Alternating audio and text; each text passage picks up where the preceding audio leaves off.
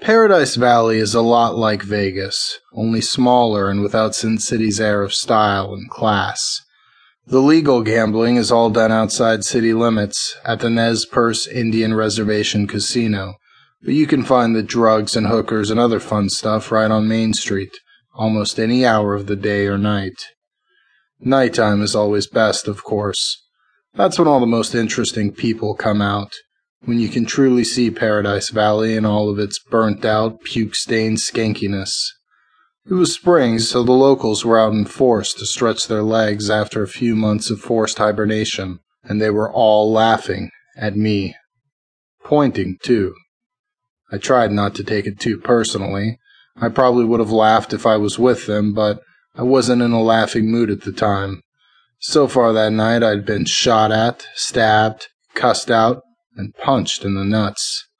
I gritted my teeth and tried to ignore the raucous laughter that followed me as I drove down Main Street in lukewarm pursuit of the low life ball of shit who had ruined what should have been a peaceful night.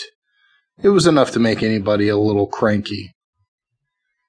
My car, the old Ventura that kept me rolling grimly through my parody of a life despite the lumps it had taken over the years, was sitting on four flats several blocks behind me.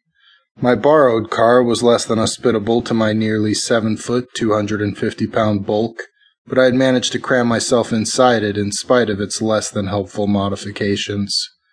The borrowed ride was a 2009 Smart for Two Passion Cabriolet, probably not the smallest car sold in the good old gas hungry US of A, but surely in the top five.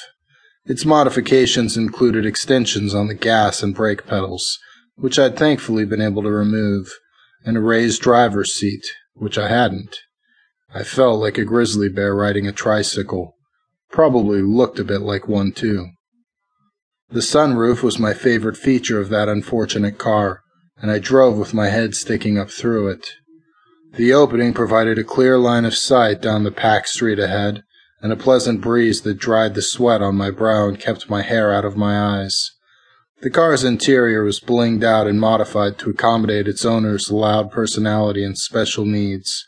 The engine was stock, more powerful than I thought it would be, but that wasn't saying much.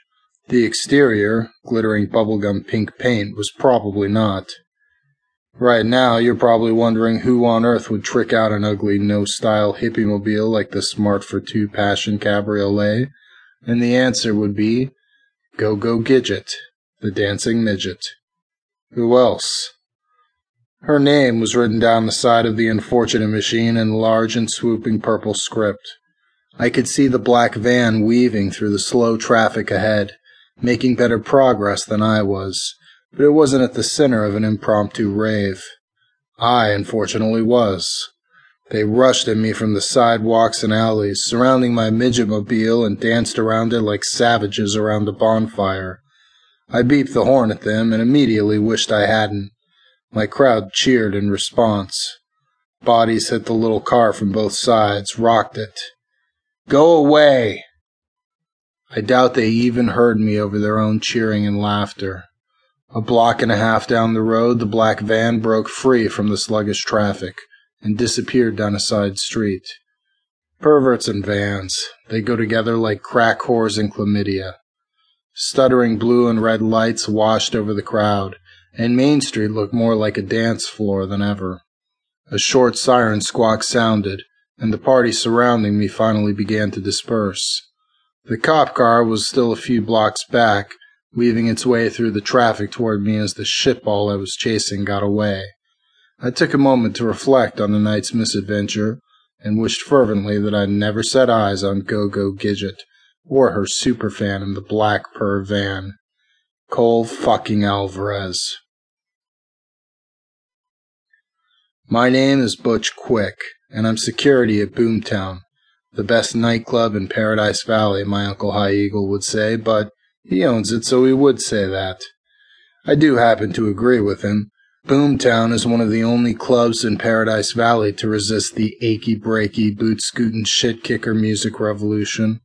It's a rock and roll only establishment, and that makes it special to me.